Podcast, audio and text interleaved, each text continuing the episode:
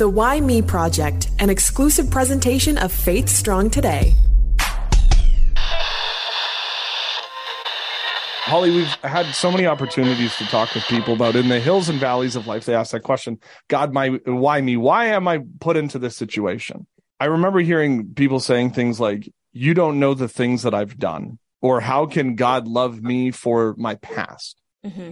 And so I think it's so great that we have an opportunity to talk with uh, Pastor Mayo Sowell today. My friend, how are you? I'm doing great. Thank you guys so much for having me. I mean, Holly and Johnny, it's, it's a, you know, it's an honor to be here. And that is a good question. And, but I'm doing good. I'm doing good. We in 21 days of prayer and fasting, starting 2023 off, close to Jesus, and I'm hungry. I was gonna say, do you remember your last meal? yeah.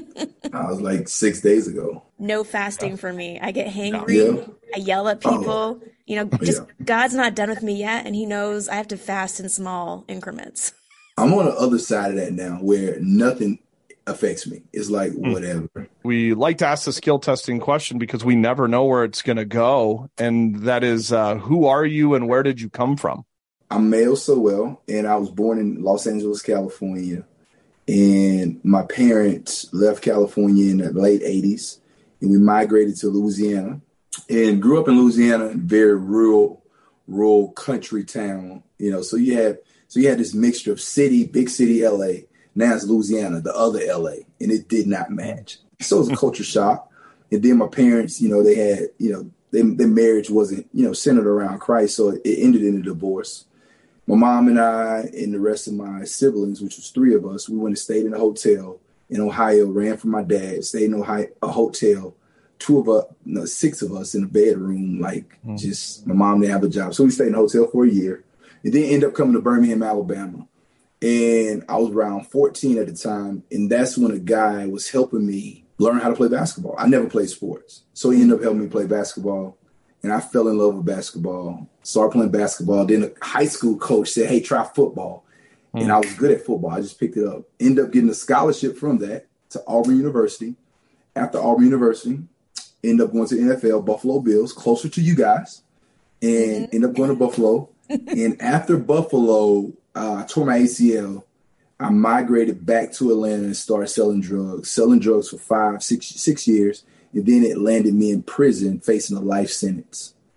End up going to prison for five years, and I met Jesus my fourth year of prison. Fast forward to tape, I get out of prison, and I say, I want to introduce people to the Jesus that I met at my lowest point. And that led my wife and I on a church planning journey. And now we're 14 weeks in a brand new church back in Atlanta, the city that we used to sell drugs in. We're back in Atlanta preaching the gospel in the church called Live Atlanta because we believe God wants this city to live just like he wants us to live. That's a little bit about who I am, and that's kind of what I'm doing and where I'm from. Amazing. I was going to say similar start. You know, I also very similar situation. I tore my ACL, but I, I wasn't a big time athlete. I was just a kid yeah. playing. Not at all. Yeah. So then I was like, I guess it stops right there. No, it's not similar at all. Other than you have knees. hey, bro, I thought she was about to say, yo, I used to be locked up.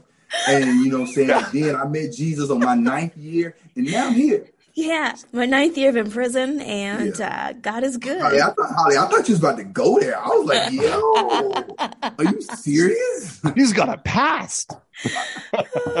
I did play football though. That's good. There we go. Come there you go. The only the only drug she ever sold was she gave me a Tylenol PM once, but mm-hmm. yeah, in the morning, um, so he was sleepy all day. Uh, extra strength. yeah, right.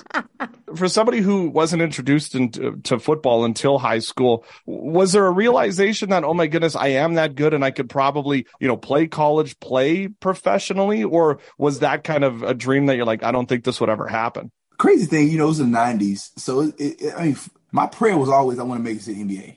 Mm. Because you know, culturally, I watched Allen Iverson, and that was a, like a role model. Out you know, Allen Iverson. I'm like, man, I want to play in the NBA. I want to be like him. Yeah. Didn't that have football on my mind. But because I excelled at basketball, football came natural. Just the instincts, the intuitiveness. And my coach was like, bro, you need to take this serious because you're short. You know, I was six one. He's like, it's gonna be hard to make it. And I was always I was strong. And he's like, bro, you might need to take football serious. You got a longer future. And when we moved to Alabama, that's when they was like, yo, you're good. And I'm mm-hmm. like, bro, I, I, catch a ball, I tackle people. Like, that's easy. What are you talking about? I'm good. That's what I'm supposed to do. And he's like, yeah. no, you're good. That's when it became a reality. You know, all schools, all schools in the South started to recruit me.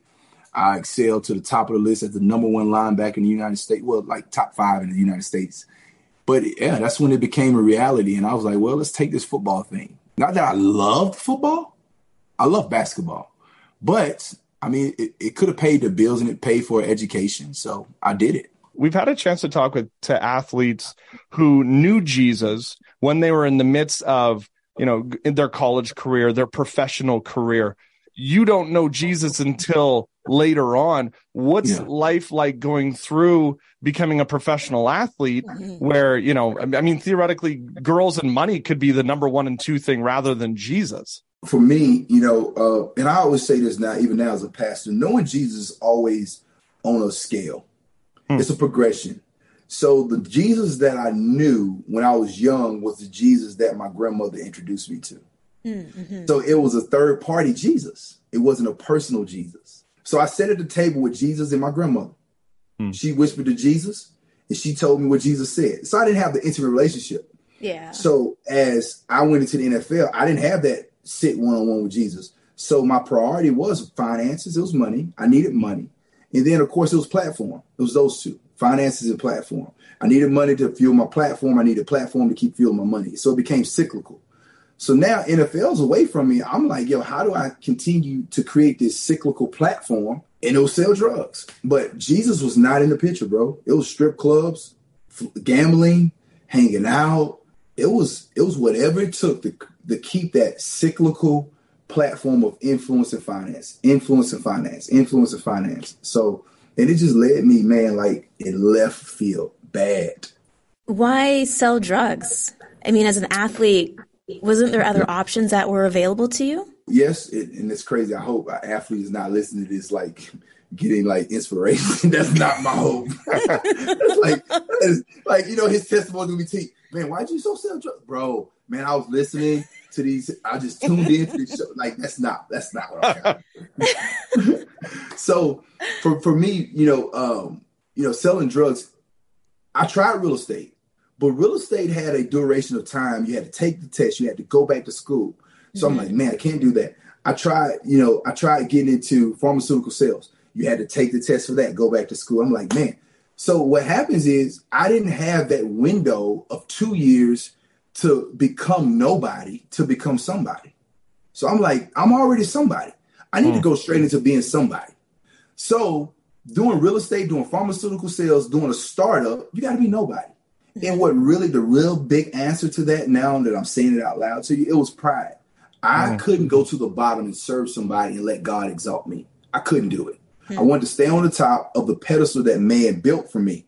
So the quickest way to stay on the top of the pedestal was, hey, go get this bag, and this bag will create this, and you will still be up there.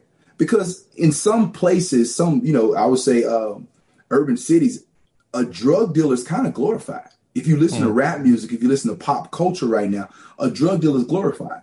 Mm. So if I was deemed as a drug dealer, I would still stay in a glorified life. So that was the transition for me. I just thought it was an easy transition, not knowing that the federal government would be on the other side waiting for me. Yeah. And they found me. So that was that that's me, Holly, you know, if I yeah. can say that. When I'm driving and I speed, I'm always looking over my shoulder. I'm like, I'm going to get caught. I'm 100%. I know that this, this is the day that this is going to happen. Did you have that feeling when you were doing these things, or was there an invincibility that ain't nobody going to catch me? Great question. Yes and no.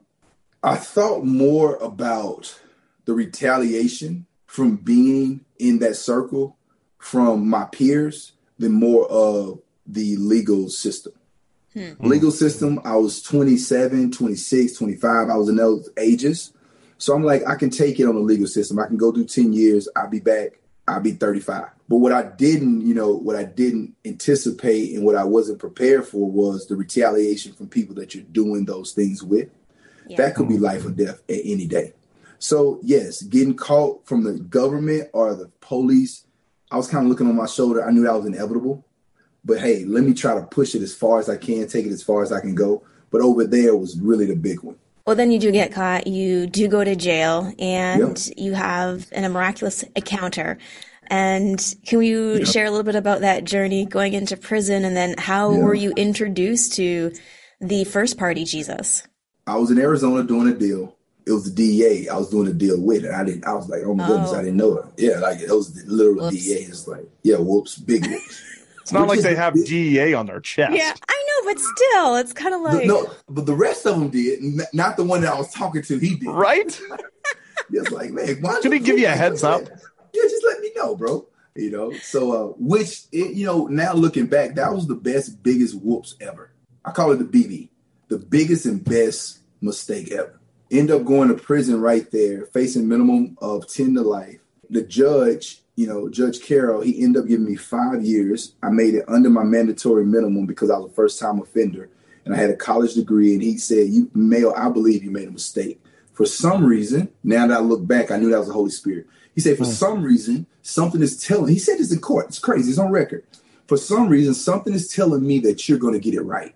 And in my mind, I was like, Well, Judge, I'm going to go in here and sleep and try to get a better idea and a better connect. That's what I was saying to myself.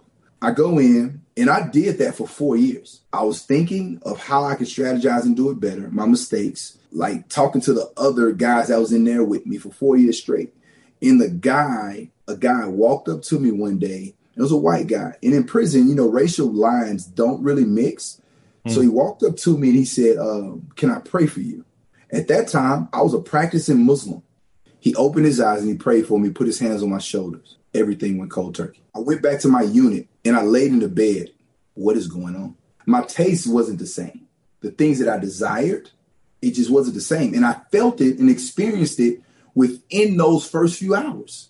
So I went back to him the next day and I said, Yo, what did you do to me? He said, That's God's hand on your life. He has an enormous call on your life. And I said, Really? I said, Okay, let's talk about it tomorrow. I go back to sleep thinking it's going to wear off. It intensifies. I said, Okay, let's let's lean towards what are you talking about? and he sat down and he mentored me and he taught me the Bible. It was his he, he was there for 14 years. It was his last six months of prison he spent with me. And he was there on an assignment because he was from Florida. That was the assignment that he said he was on. And it's my best friend to this day. He introduced me to the me at the table Jesus, breaking bread Jesus, giving the cup of wine Jesus, like he and I, that I still talk to to this day making such a dramatic change in prison, uh, was it difficult now existing in prison that you had such a a 180 moment? Yeah, um, you know, in prison you can't ride a fence. Either you're blood or you're crip. Either mm. either you're either you're a Christian or you're Muslim. Either mm. you're a Hindu or you you just a nun, whatever. And I just look at the wisdom of God that God would reach me in somewhere where you have to be polarizing. So now I was in a polarizing environment, so I had to have a polarizing faith and a polarizing transformation.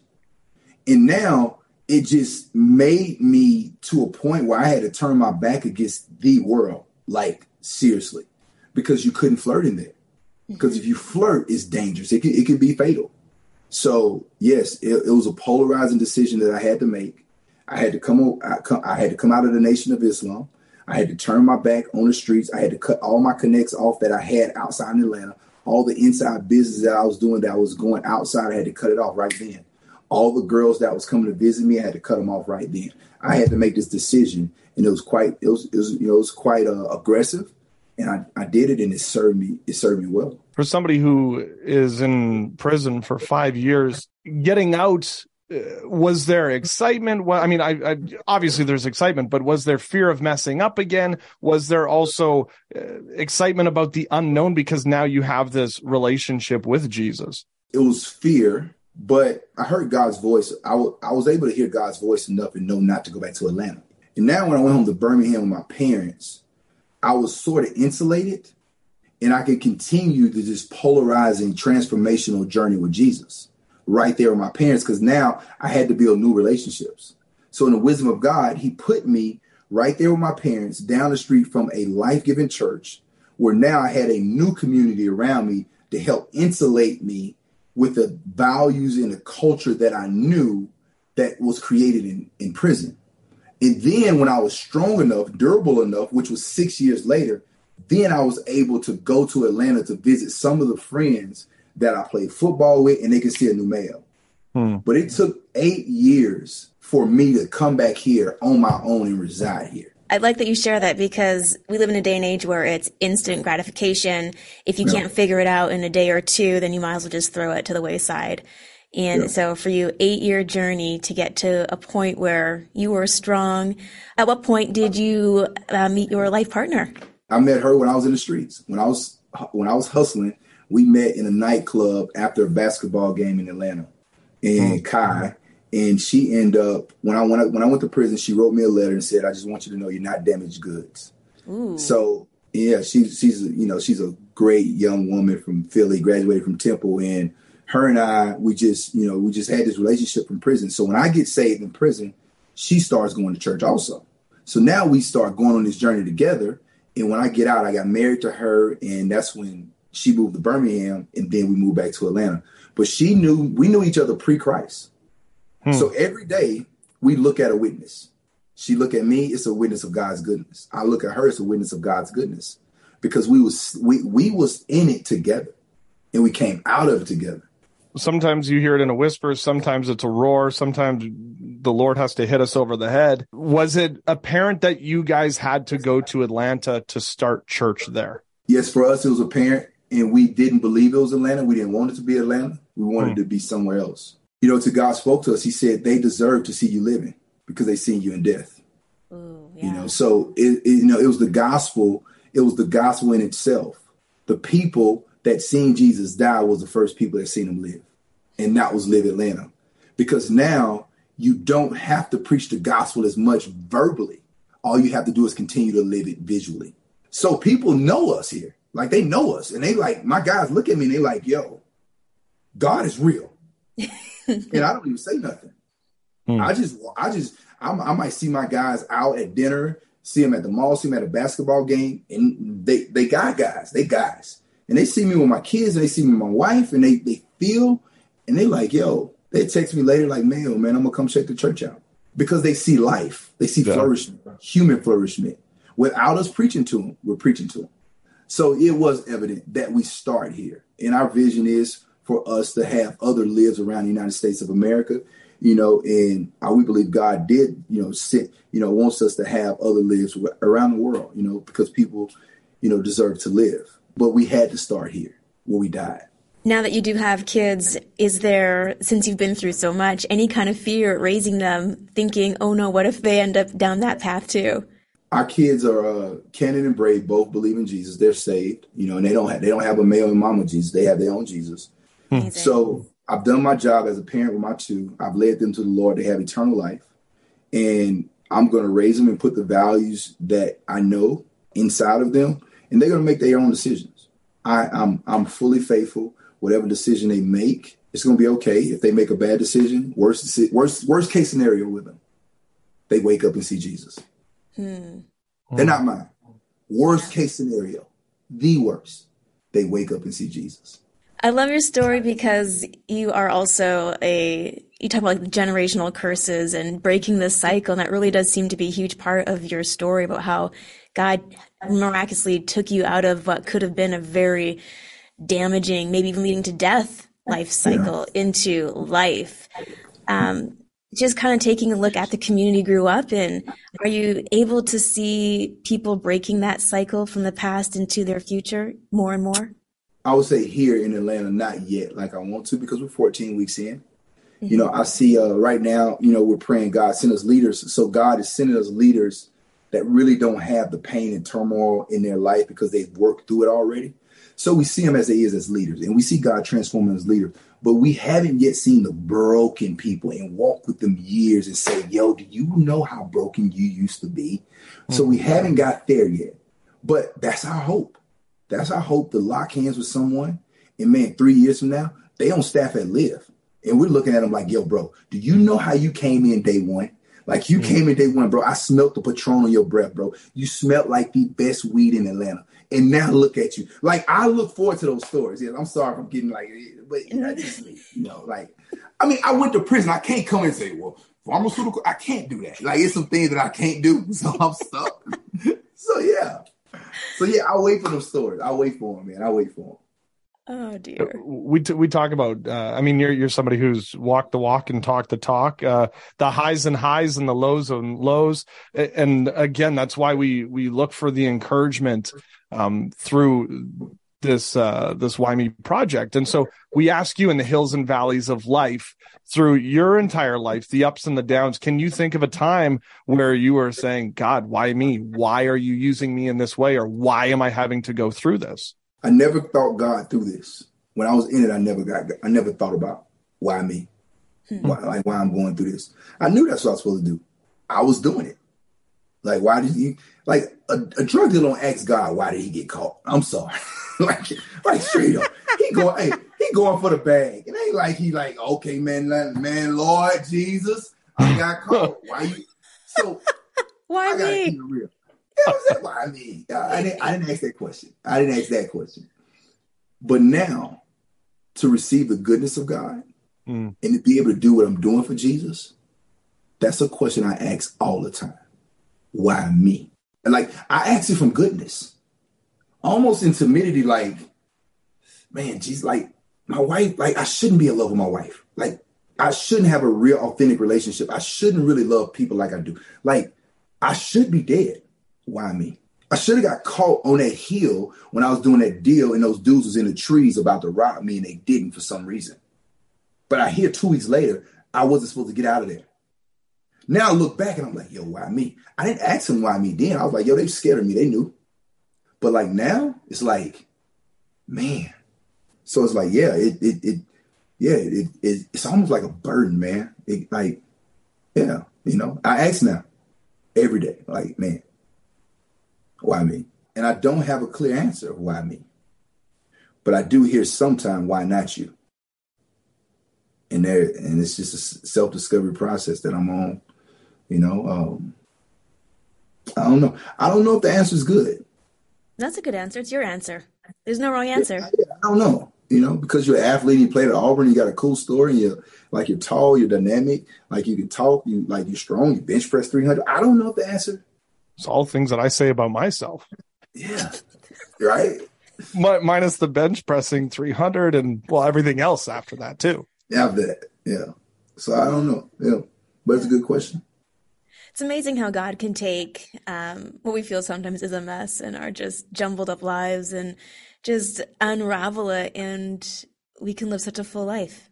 Yeah, yeah. He's um he's he's a great father, man.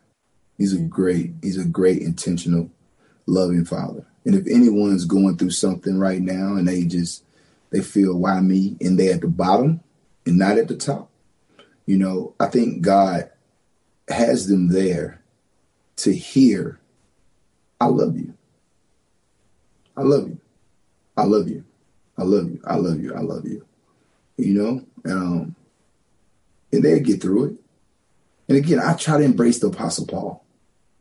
Mm. The worst thing that can happen if you're a believer, you wake up and see him. That's good. Uh, love, integrity, influence, and victory. Uh, Live Atlanta at L I I V A TL on the Insta. Pastor Mayo, my friend, appreciate you taking some time and uh, sharing your heart today. Thank you so much. We love you guys and praying for you. Whatever we can do, we're here. And God bless you guys. Let's live. I really do love redemption stories. And I mean, maybe that's the reason why I, I love, and I mean, Pastor Mayo had said it too, uh, Saul and Paul, because, you know, two different people, you just, you, you think you're supposed to be one way and then God turns you and, you know, changes your heart. And it just gives me hope. It doesn't matter what situation you find yourself in. God can take that situation and create a complete 180 story for you. Yeah. And we've had so many conversations over the years of people who were so far one way and they're like, he's not with us. And no, no, no, he's with you every step of the way. That. I mean, it's like the footsteps in the sand. And you go, well, what about that? Oh, that's where I was dragging you. yeah, exactly. but no, uh, Pastor Mayo, uh, just a, a phenomenal guy. Uh, so appreciative of uh, those who have reached out to us saying, you got to talk to him and, and continue to do so for this year. If there's somebody that we need to talk to, we need to have a conversation with. That's what we're hoping for is more people saying, talk to this person and talk to that person because we're going to try our hardest to be able to get those interviews, whether it's an artist or an athlete. And as we say, anybody and everybody. Absolutely. Also, um, if you are looking for bite-sized pieces of our podcast, you can check out mm. our YouTube channel as we're trying to break it out so that you can have quick little snippets that will encourage you throughout your day or wherever you are. It's like we always say, how do you eat an elephant? One bite at a time. No, with a fork and a knife. What's wrong with you, Holly? Oh. I'm kidding. Um, whether it is, uh, and by the way, I looked at the numbers. A lot of uh, Apple Podcast listeners. We do have some mm. some hmm. Spotify folk. However, yes. you are listening to the podcast, thank you for that. And find us on all the socials. You were mentioning the YouTube. We're also on other platforms. Facebook, uh, Instagram, Twitter. Uh, I think that's it. No. Facebook. Yeah, that's about not, right. Not the TikTok. No and we we stopped asking Jeeves a long time ago. Yes, because that's uh, when we started this whole social media thing. That in MySpace. oh, oh Lord! Don't forget, you can check out faithstrongtoday.com.